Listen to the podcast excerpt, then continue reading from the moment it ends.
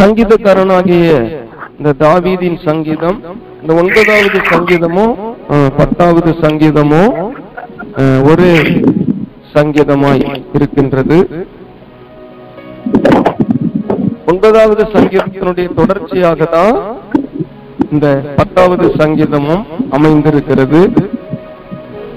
ஆகவே ஒன்பதாவது சங்கீதத்துல நேற்றைய தினத்துல நாம் வாசித்தோம், துன்மார்க்கரும் தேவனை மறக்கிற எல்லா ஜாதிகளும்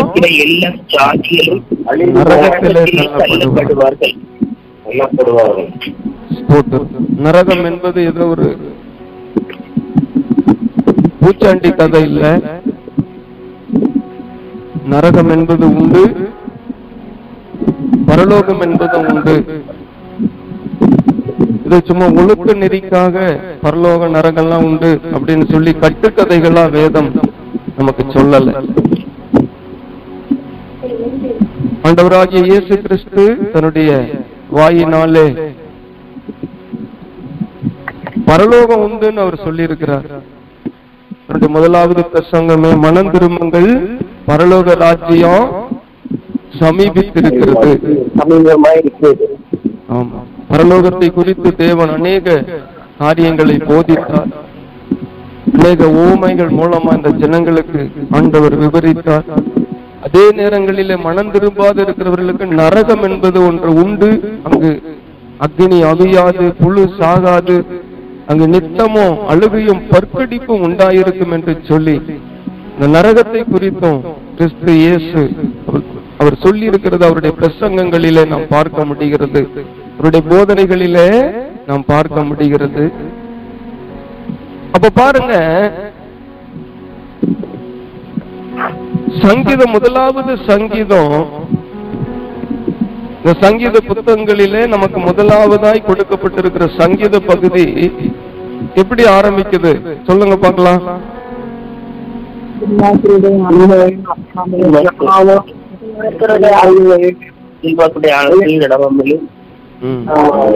துன்மார்க்கரை குறித்து சங்கீதம் எச்சரிக்கிறது. அப்ப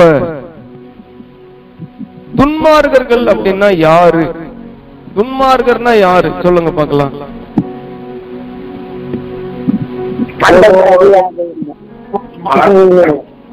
தேவனை அறியாதவர்கள், தேவனை அறியாதவர்கள் துன்மார்க்கர். துணிகரமாய் பாவம் செய்கிறவர்கள், துணிகரமாய் பாவம் செய்கிறவர்கள். அப்புறம்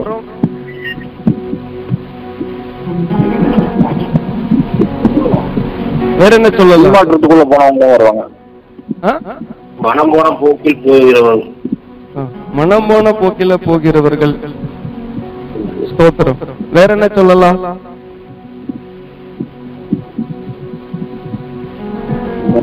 தேவனை அசட்டை பண்ணுபவர்கள், தேவனை அசட்டை பண்ணுகிறவர்கள்.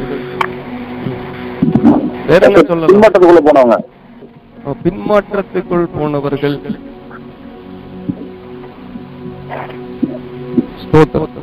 பரவாயில்ல, நிறைய காரியங்களை சொன்னீங்க. துன்மார்க்கர்னா யாருன்னா ரொம்ப சிம்பிளா சொல்லணும்னா தேவனை விசுவாசியாதவர்கள் அனைவருமே துன்மார்க்கர் தான்.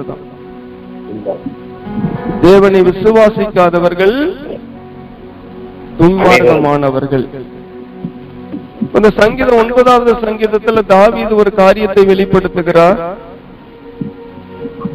சிறுமைப்பட்டவர்களுடைய நம்பிக்கை ஒருபொழுதும் கெட்டு போவதில்லை. இப்ப தேவனை விசுவாசிக்கிறவர்கள் தான் அவருடைய பிள்ளைகளா இருக்கிறோம். இப்ப விசுவாசம் என்கிறதான அந்த கதவு வழியாக தான் நாம் தேவனுடைய பிள்ளைகள் என்கிறதான அந்த ஆசீர்வாதத்தை பெற்றிருக்கிறோம். இப்ப துன்மார்க்கர் யாருன்னா விசுவாசியாதவர்கள். நம்ம நீங்க எல்லாருமே சொன்னது எல்லாருமே அதுக்குள்ளாக அடங்கி வரும். முக்கியமான ஒரு காரியம் என்னன்னா தேவனை விசுவாசிக்காம, தேவனை விசுவாசியாம, தேவனை நம்பாம வாழ்ந்து கொண்டிருக்கிற எப்பேற்பட்ட மனுஷனா இருந்தாலும் சரி, எப்பேற்பட்ட மனுஷியா இருந்தாலும் சரி, அவன் நாட்டுக்கே ராஜாவா இருந்தாலும் சரி, இல்ல தெருவோரத்துல இருக்கிற ஒரு பிச்சை எடுக்கிற ஒரு மனுஷனா இருந்தாலும் சரி, தேவனை விசுவாசியாம இருக்கிற ஒவ்வொருவருமே துன்மார்க்கர்கள் என்று வேதம் சொல்லுகிறது. அல்லேலூயா.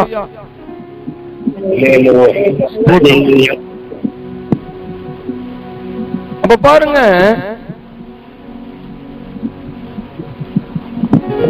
கர்த்தரை விசுவாசிக்கிறவர்களுக்கும் கர்த்தரை விசுவாசியாத துன்மார்க்கருக்கும் உள்ள வித்தியாசத்தை இன்னைக்கு நம்ம பார்த்து ஜெபிக்க போகிறோம். தேவனை விசுவாசிக்கிறவர்களுக்கும் தேவனை விசுவாசியாத துன்மார்க்கர்களுக்கும் இருக்கிற வித்தியாசங்கள். அப்ப தேவனை விசுவாசிக்கிற ஒரு பிள்ளை எப்படி இருப்பாங்க,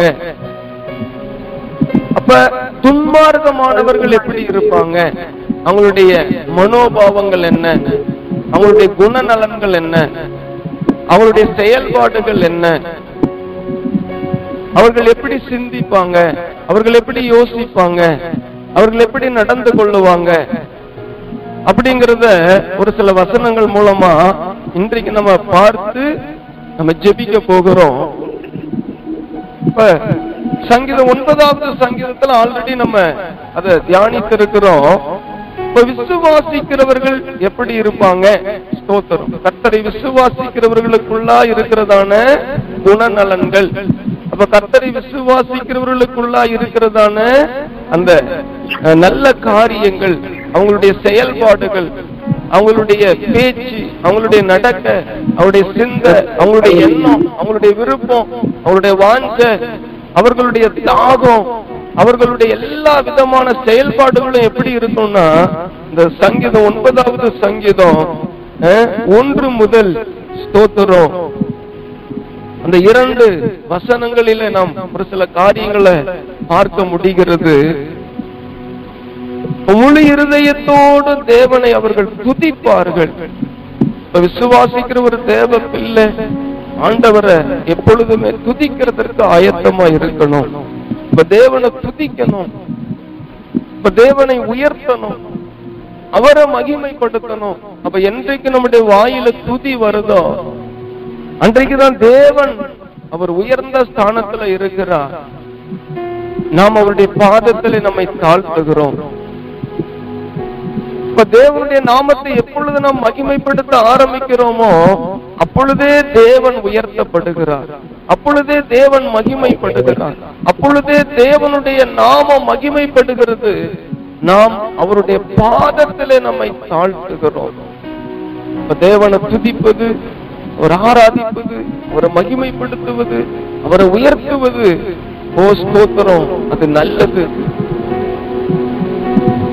அது சிறந்தது. அவருடைய நாம மகிமைப்பட மகிமைப்பட நம்முடைய வாழ்வில அவருடைய மகிமை நம்மை ஆட்கொண்டு நடத்துவதற்கு அது போதுமானதா இருக்கிறது. கர்த்தரை விசுவாசிக்கிற தேவ பிள்ளை முழு இருதயத்தோடு அவரை துதிக்கணும். ஆப்மைண்டா கிடையாது.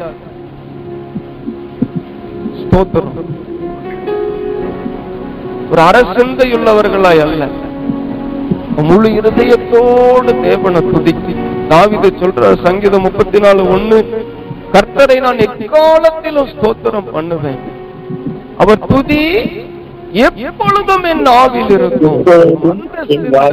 அந்த வாஞ்சை, அந்த தாகம் நம்முடைய உள்ளத்திலே காணப்பட வேண்டும். ஒரு விசுவாசி, உண்மையாய் தேவனை நம்புகிற ஒரு தேவ பிள்ளை எப்பொழுதும் கர்த்தரை துதித்துக் கொண்டிருப்பாங்க, கர்த்தரை உயர்த்தி கொண்டிருப்பாங்க, தங்களுடைய பெருமைகளை பேசிக் கொண்டிருக்க மாட்டாங்க. ஸ்தோத்திரம்.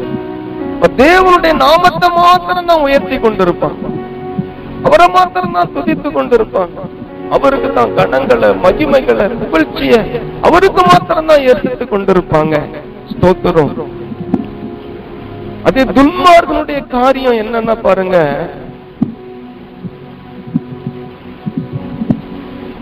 ஸ்தோத்திரம், பிரைஸ் தி லார்ட். அதுல பாருங்க துன்மார்க்கர்கள் எப்படி எல்லாம் இருப்பாங்கன்னு பத்தாவது சங்கீதத்துல சொல்லப்பட்டிருக்கு.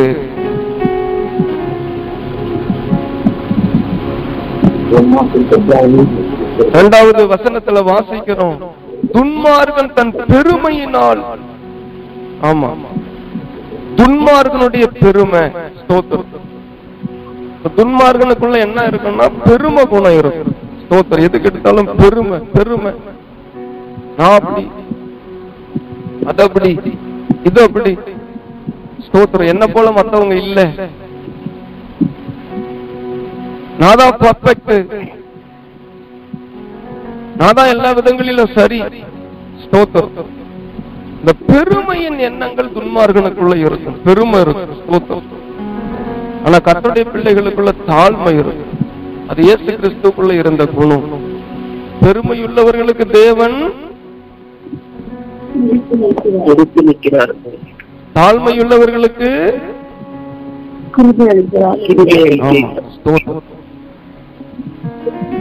பெருமை அப்படின்னாவே பிரைட், ஆங்கிலத்தில் பிரைட் என்று சொல்லப்படும். இந்த பிரைட் யாருக்குரியது? ஆமா, லூசிபருக்குரியது. லூசிபர் எதனால விழுந்து போனா? ஆமா, இருதயத்துல பெருமை கொண்டதனால தள்ளப்பட்டு போனான். அருமையான கர்த்தருடைய ஜனமே,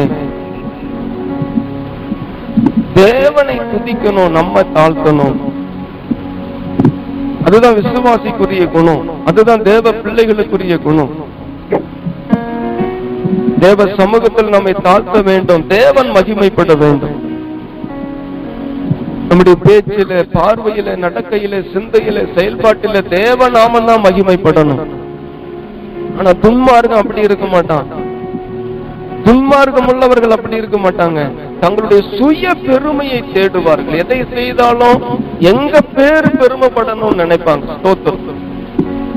எதை செஞ்சாலுமே ஏன் என் பேரை யாரா உயர்த்த மாட்டாங்களா, என்ன அப்படி பெருமையா புகழ மாட்டாங்களான்னு சொல்லி ஒரு சில பெருமைக்காக ஒரு சில காரியங்கள் இந்த உலகத்துல செய்து கொண்டிருக்கிறாங்க. ஒரு கோயிலுக்கு ஒரு ஸ்தோத்திர குண்டூசி வாங்கி வாங்கி கொடுத்தா கூட அந்த குண்டூசியில பேர் போட்டு கொண்டு வருவாங்க. ஸ்தோத்திரம். கோயில்ல, சபையில் அப்படி கிடையாது. தங்கமே கொண்டாந்து கொடுத்தாலும் அதுல பேரும் போடக்கூடாது, ஊரும் போடக்கூடாது. ஸ்தோத்திரம். இந்த உலகத்துல பெருமைக்காக நிறைய காரியத்தை செய்யறவங்க இருக்கிறாங்க. பாத்துருக்கிறீங்களா? ஒரு பிச்சைக்காரனுக்கு பிச்சை போட்டா கூட அதல பெருமைப்படுற கேஸ் எல்லாம் கிடக்கு. ஸ்தோத்திரம். அப்படி போட்டேன், அவ்வளவு நூறு ரூபாய் போட்டேன் தெரியுமா. ஸ்தோத்திரம். ஆகவே ஒரு தேவ பிள்ளை தேவனை தான் மகிமைப்படுத்தணும். பிச்சைக்காரனுக்கு நூறு ரூபாய் போட்டா கூட தேவன் அவனுக்கு நூறு ரூபாய போடுற அளவு எனக்கு கிருபை தந்திருக்கிறாரு, உமக்கு நன்றி ராஜா, அப்படிதான் சொல்லணுமே தவிர துன்மார்கர்கள் அப்படி சொல்ல மாட்டாங்க. அப்ப துன்மார்கனுக்குள்ள பெருமை இருக்கும், விசுவாசிக்குள்ள துதி இருக்கும். முதலாவது விசுவாசிக்குள்ள துதி இருக்கும், துன்மார்கனுக்குள்ள என்ன இருக்கும்? பெருமை. ரெண்டாவதா பாருங்க, ஒன்பதாவது சங்கீதத்துல வாசிக்கிறோம், உம்முடைய அதிசயங்களை எல்லாம் விவரிப்பேன். ஒரு விசுவாசி பேச்சு தேவனை மகிமைப்படுத்துறதா இருக்கும். எத்தனை பேர் விசுவாசிக்கிறீங்க?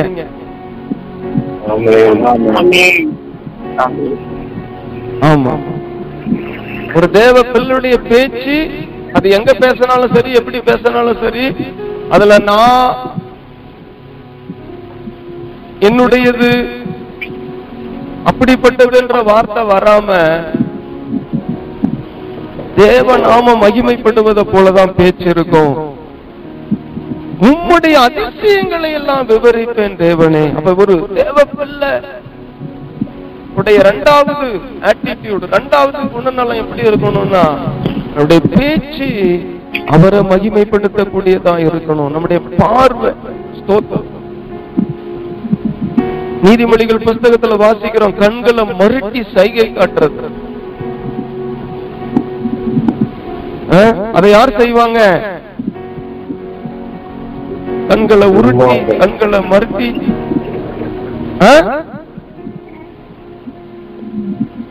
சொல்ல போக மாட்டேங்கிறீங்க. ஆமா, துன்மார்க்கம் உள்ளவர் விபச்சார ஸ்திரீ செய்வாளாம்.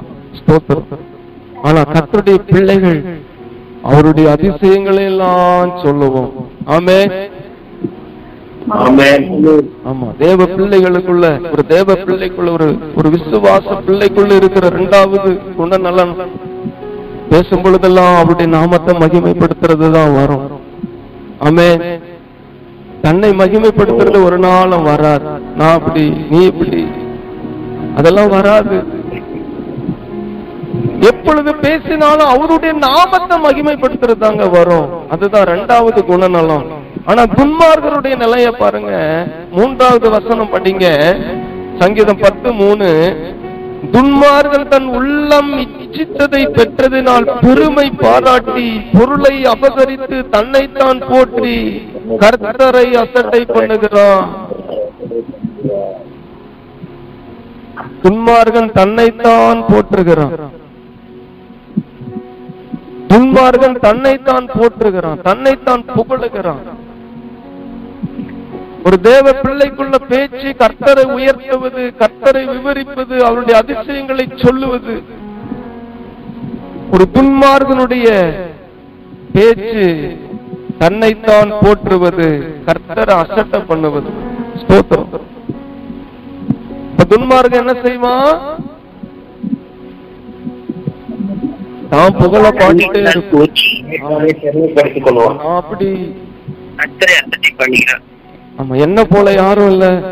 தன்னைத்தான் போற்றி, தன்னைத்தான் போற்றி, தன்னை குறித்து தானே புகழ்ந்து கொண்டு. ஸ்தோத்திரம். கர்த்தரை அசட்டை பண்ணுவான் துன்மார்க்கன்.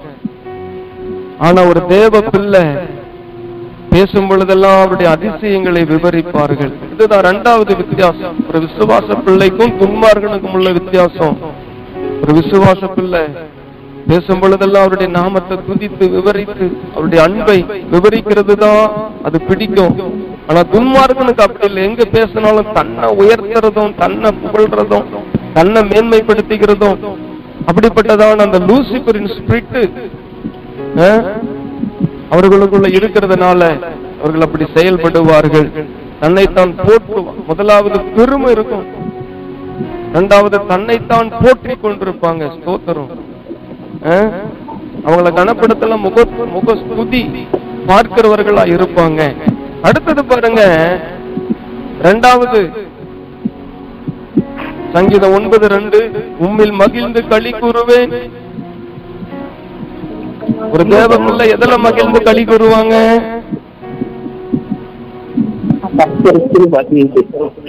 சொல்லுங்க, எதுல மகிழ்ந்து களி கூறுவாங்க?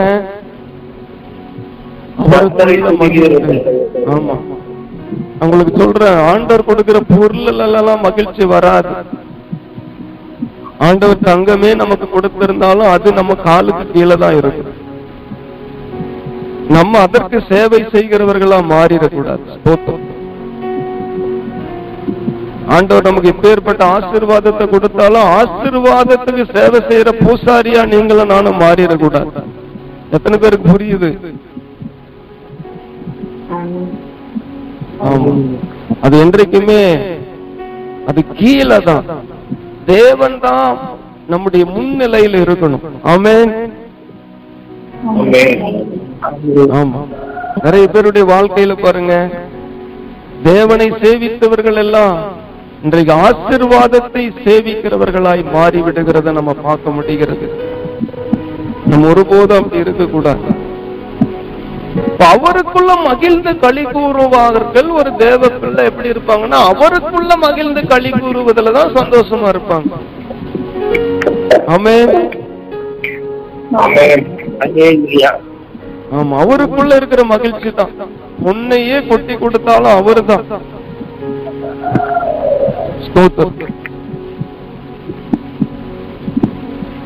உலகத்தையே நமக்கு ஆண்டவர் கொடுத்திருந்தாலும் உலகம் முக்கியம் இல்ல, அவருதான். தாவீது வாழ்க்கையில் அப்படி ஒரு ஆட்டிடியூட் இருந்ததுங்க. அந்த ஆடு மேய்க்கிற நேரத்துல எப்படி தேவனுக்கு அவரை துதித்து அவருக்குள் மகிழ்ந்திருந்தாரோ, அரண்மனையில வந்து சிங்காசனத்துல உட்கார்ந்த பொழுதும் அதே ஆட்டிடியூடோட தான் இருக்கிறாங்க. அதே குணநலனோட தான் அவர் இருக்கிறார். ஸ்தோத்திரம்.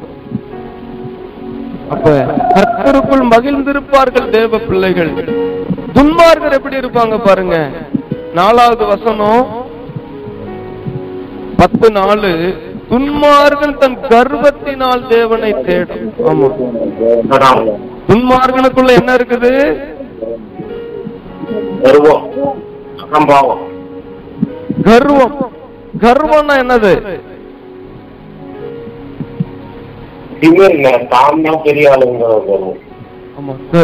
நம்ம ஊர்ல கர்வம். கர்வம் அவன் கர்வத்தினால் என்ன செய்ய மாட்டான்?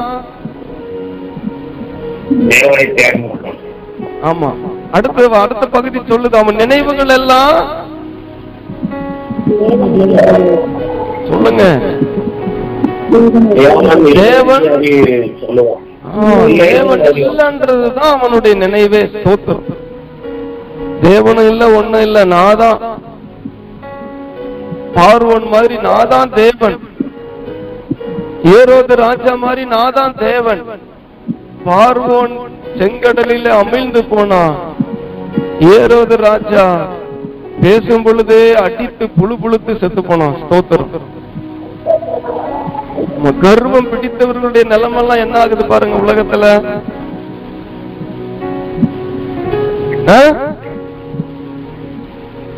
என்ன ஆகுது சொல்ல மாட்டேங்கிறீங்க. ஆமா, கர்வம் எல்லாம் ஒரு நாள் ஒளிஞ்சிருது, கர்வம் எல்லாம் அழிஞ்சிருது. ஸ்தோத்திரம். அட்ரஸ் இல்லாம போயிடுறாங்க, அவங்க பேரும் இல்லாம போயிருது. ஸ்தோத்திரம். இப்ப தேவ பிள்ளைகள் நாம் மூன்றாவதாய் நமக்குள் இருக்கிறது, நம்ம கர்த்தருக்குள்ள மகிழ்ந்து களி கூறணும். நமக்கெல்லாம் கர்வம்லாம் இல்லை. ஆமென். ஆமா, நாதான் நாதான் தெய்வம், நாதான் சாமி, நாதான் தேவனுக்கு ஈக்குவல் என்ற கர்வம்லாம் நமக்குள்ள இல்லை. அப்ப துன்மார்களுக்குள்ள கர்வம் இருக்கும். தேவ பிள்ளைகள் கர்த்தருக்குள்ள மகிழ்ந்து அவரை உயர்த்தி மகிழ்ந்து களி கூறுவார்கள். ஸ்தோத்திரம்.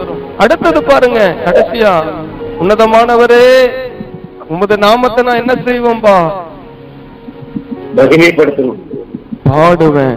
ஆமா, இது தேவ பிள்ளைகளுக்குள்ள இருக்கிற குணம். ஸ்தோத்திரம். சொல்லுங்க, உன்னதமானவரே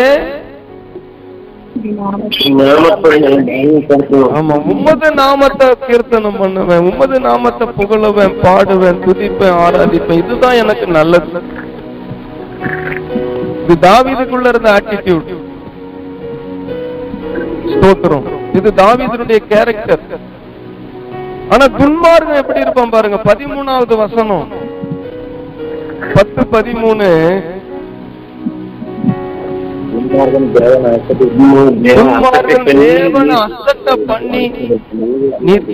விசாரிப்பதில்லை என்று தன் இருதயத்தில் சொல்லிக் கொள்ளுவானே.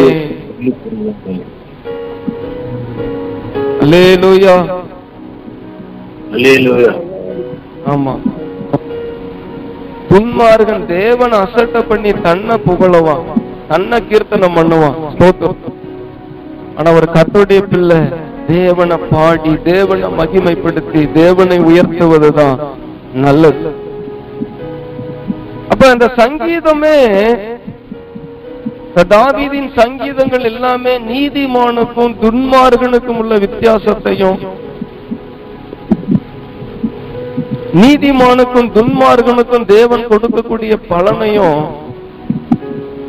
அருமையா விவரிக்கக்கூடிய சங்கீதமா இருக்கு. ஸ்தோத்திரம். துன்மார்கர்கள் யாருன்னா விசுவாசியாதவர்கள். தேவனை விசுவாசிக்காத எல்லாருமே யாரு தாங்க?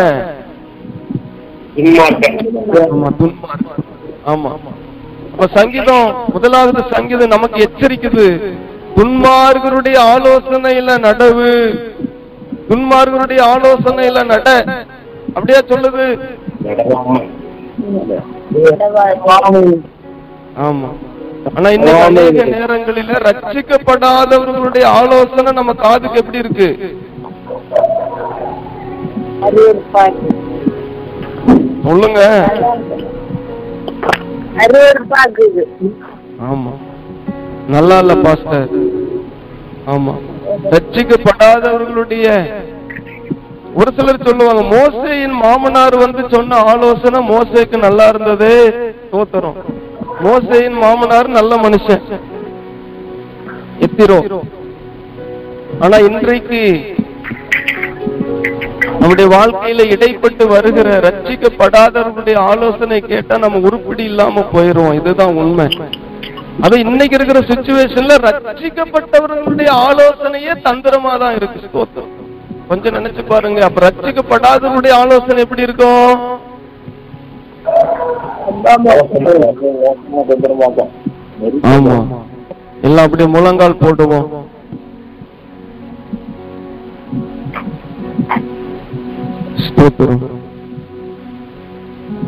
துன்மார்கன் நீதிமானை விழுங்கும்படி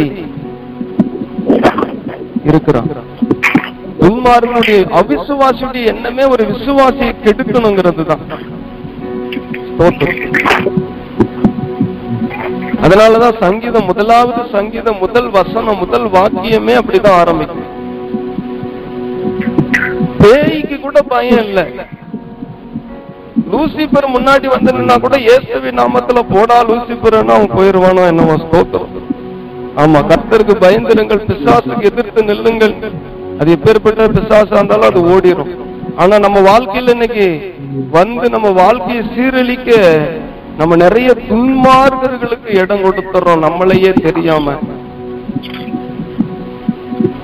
ஆனா வேத வசனம் ஒண்ணு சொல்லுது, துன்மார்கனுடைய துரோக பேச்சு எனக்கு தெரியும்னு தாவீது சொல்றாருங்க. துன்மார்கனுடைய துரோக பேச்சு நம்ம கண்டுபிடிச்சிட்டோம்னா தப்பிச்சுக்கலாம். ஸ்தோத்திரம். கரங்களை உயர்த்தி ஹalleluya ஹalleluya. பெருமையிலும் கற்புகழ்ச்சியிலும் கர்வத்திலும் தேவன் இல்லை என்று அஷ்டத்தை பண்ணுவதிலும் துணிகரமாய் இருக்கிற துன்மார்கருக்கு எங்களை விலக்கி பாதுகாத்துக் கொள்ளுங்கப்பா. அப்படிப்பட்டதான துன்மார்கர்களுக்கு எங்களை விலக்கி பாதுகாத்துக் கொள்ளுங்க. அப்படிப்பட்ட துன்மார்கர்கள் எங்க குடும்பத்துல கூட இருக்கலாம், எங்க உடன் பிறப்புகளில கூட இருக்கலாம், எங்களுடைய சொந்தங்களில கூட இருக்கலாம், எங்க நண்பர்கள் கூட அப்படி இருக்கலாம். ஸ்தோத்திரம். விசுவாசியாதவர்களுக்கு நாங்க எச்சரிக்கையா இருக்கணும். கரங்களை உயர்த்தி ஜெபம் பண்ணுங்க. அவிசுவாசிக்கு எச்சரிக்கையா இருக்கணும். ஸ்தோத்திரம். அவிசுவாசியின் தந்திரமான பேச்சுக்கு நாங்க எச்சரிக்கையா இருக்கணும். கர்த்தாவே, நேற்றைய தினத்துல ஒரு பாஸ்டர் சொன்னாரு, அந்த சபைக்கு ரொம்ப நாளா ஒரு அம்மா வந்துட்டு இருந்துச்சான். ஸ்தோத்திரம். அந்த சபைக்கு நாங்களும் போயிருக்கிறோம், பிரசங்கம் பண்ணலாம் போயிருக்கிறோம். ஸ்தோத்திரம். அடிக்கடி போயிருக்கிறோம். எங்ககிட்ட எல்லாம் நல்லா பேசும் அந்த அம்மா. நேத்து பாஸ்பத்தில பேசும்போது சொல்றாரு, அந்த அம்மா சபைக்கு வராம நின்றுச்சு. ஏன் பாஸ்டர், எதனால நின்று போச்சு? அவங்க மக ரட்சிக்கப்படாத மக ஒண்ணு இருக்குது, இனிமே நீ சர்ச்சுக்கே போக கூடாதுன்னு சொல்லிச்சான். அதனால நான் வரமாட்டேன் பாஸ்டர்னு அந்த அம்மா என்ன பண்ணிருச்சான், நின்றுச்சு. பாருங்க, அவிசுவாசியுடைய பேச்சு கேட்டு ஒரு விசுவாசி கெட்டு போயிருக்கு. ஸ்தோத்திரம். கரங்களை உயர்த்தி இன்றைக்கு நமக்கு நல்ல தெளிவு இல்லைன்னா அவிசுவாசிகள் நம்மளை இடர பண்ணிடுவாங்க. தந்திரமா பேசுவாங்க, கொஞ்சம் கொஞ்சம் பேசுவாங்க, கொலாவி பேசுவாங்க, உருகி பேசுவாங்க. அவிசுவாசி பேசுறது ஒரு சில நேரத்துல ஆண்டவர் கூட இப்படி இறக்கமா இல்லையே என்ற அளவு மனசுல தோணும். ஆனா அது பிசாசின் வஞ்சகம்ன்றதை நம்ம கண்டுபிடிச்சுட்டா நம்ம தப்பிச்சுக்குவோம். ஸ்தோத்திரம். ஓ ஹalleluya. ஒரு சம்பவத்துல பாருங்க, பேதுரு சொல்றாரு, ஆண்டவரே உம்மை நான் மரிக்க விட மாட்டேன் ஆண்டவரே, கேட்கறதுக்கு நல்லா தான் இருக்குது, காதுக்கு இனிமையா தேன் போல. ஆனா ஆண்டவர் என்ன சொன்னாரு, அப்பாலே போ சாத்தானேன்னு சொன்னாரு. ஸ்தோத்திரம். ஆமா, நிறைய நேரங்கள் அவிசுவாசிகளுடைய இந்த துன்மார்களுடைய துரோக பேச்சுகளை கேட்டு நாம் ஒரு சில நேரங்களில இடறி விடுகிறோம், தவறி விடுகிறோம். அப்படிப்பட்ட சூழ்நிலை வரக்கூடாது.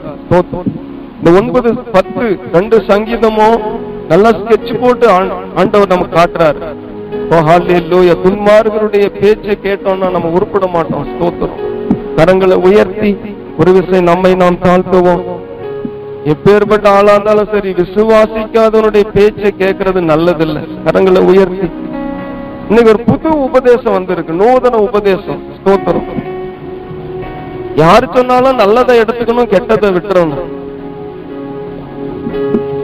யாரா இருந்தா என்ன, நல்லது சொன்னா எடுத்துக்கலாம், கெட்டது சொன்னா விட்டுறலாம்.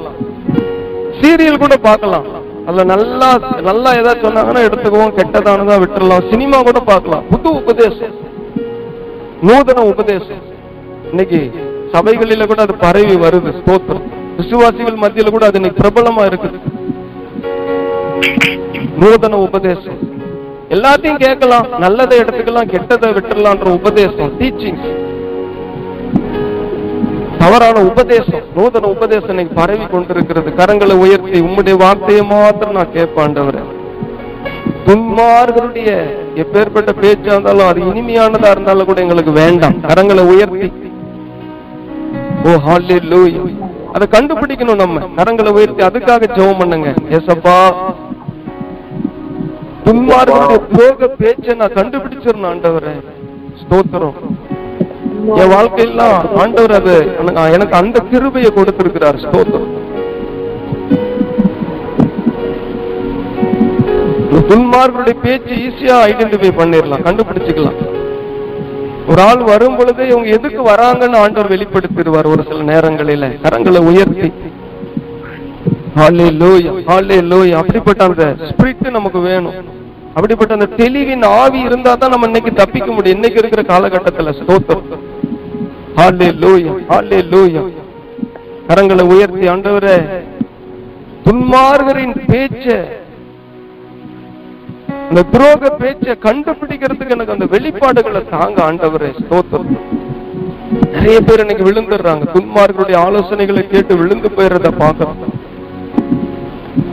ஸ்தோத்திரம், ஸ்தோத்திரம். ஓ ஹல்லேலூயா. கரங்களை உயர்த்தி அப்பா உமக்கு நன்றி ஆண்டவரே. இன்றைக்கும் துன்மார்களுக்கும் ஒரு தேவ பிள்ளைக்கும் இருக்கிற வித்தியாசங்களை எங்களுக்கு காண்பித்து கொடுத்திருக்கிறீங்க. ஒரு தேவ பிள்ளைக்குரிய அந்த வித்தியாசத்துல, அந்த தேவ பிள்ளைக்குரிய காரியத்துல நாங்க இருக்கணும். நாங்களே துன்மார்களா மாறிடக்கூடாது. ஸ்தோத்திரம். எங்களுக்கு கிருபை செய்யும், வழி நடத்தும். பரலோக ராஜனே, உம்மை துதிக்கிறோம், ஸ்தோத்தரிக்கிறோம். இந்த நாளிலே கூட நாங்கள் இணைந்து ஒரு மனப்பட என் தேவன் கொடுத்த கிருபைக்காக நன்றி டாடி. ஆண்டவரே, இந்த நாளில கூட ஜெபத்துல பாரப்பட்டு அதிகாலையில தூக்கத்தை வெறுத்து இணைந்து கொண்ட ஒவ்வொரு விசுவாச குடும்பங்களையும் என் தேவன் பாதுகாத்து கொள்ளுங்க. தேவைகளை சந்தியுங்க, வருமானங்களை ஆசீர்வதியுங்க, குடும்பத்துக்கு வேண்டிய சமாதானத்தை கட்டளையிடுங்க, சுகபலத்தை கட்டளையிடுங்க, பிரயாணங்களை கர்த்தர் பாதுகாத்து கொள்ளுங்க. விசேஷமா யார் யார் என்னென்ன காரியத்துக்காக எங்க சமூகத்துல ஜெப குறிப்பை வைத்திருக்கிறாங்களோ அதற்கேற்ற பலன் நம்முடைய பிள்ளைகளுக்கு தந்திரலுங்க ராஜா. இயேசுவே, எல்லா துதிகன மகிமையும் ஒருவருக்கு மாத்திரம் செலுத்துகிறோம். இயேசுவின் மூலம் ஜெபிக்கிறோம் நல்ல பிதாவே, ஆமென்.